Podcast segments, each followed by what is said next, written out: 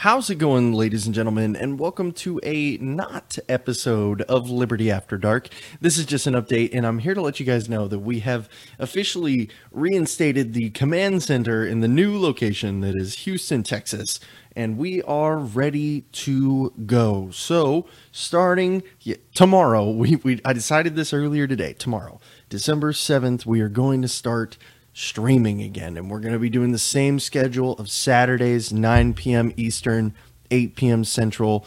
Uh, I've got all sorts of new stuff I want to try. So we're going to do tomorrow as kind of like a test run.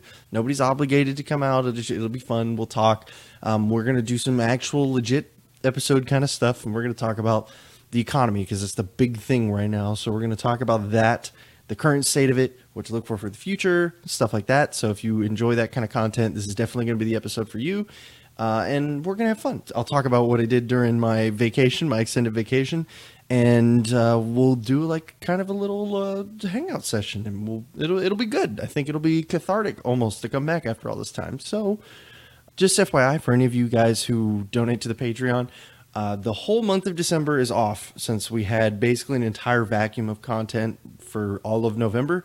Uh, December, all of your payments should be deferred. If they're not, let me know. I think I can set you up specifically to get one, but that's for existing patron members only. So if you sign up during December, I'm sorry. There's, there's not much I can do about that, but well, I could, but you know, it's for the people who paid through November, really, just to say thanks for supporting the show while there wasn't anything going on. And I took my basically extended vacation. So uh, yeah, but we're going to be back. And so I just want to put this quick episode out there. Just remember, guys, if you haven't yet, go to the YouTube channel, Liberty After Dark, follow it, subscribe, like, hit the bell, whatever you got to do these days.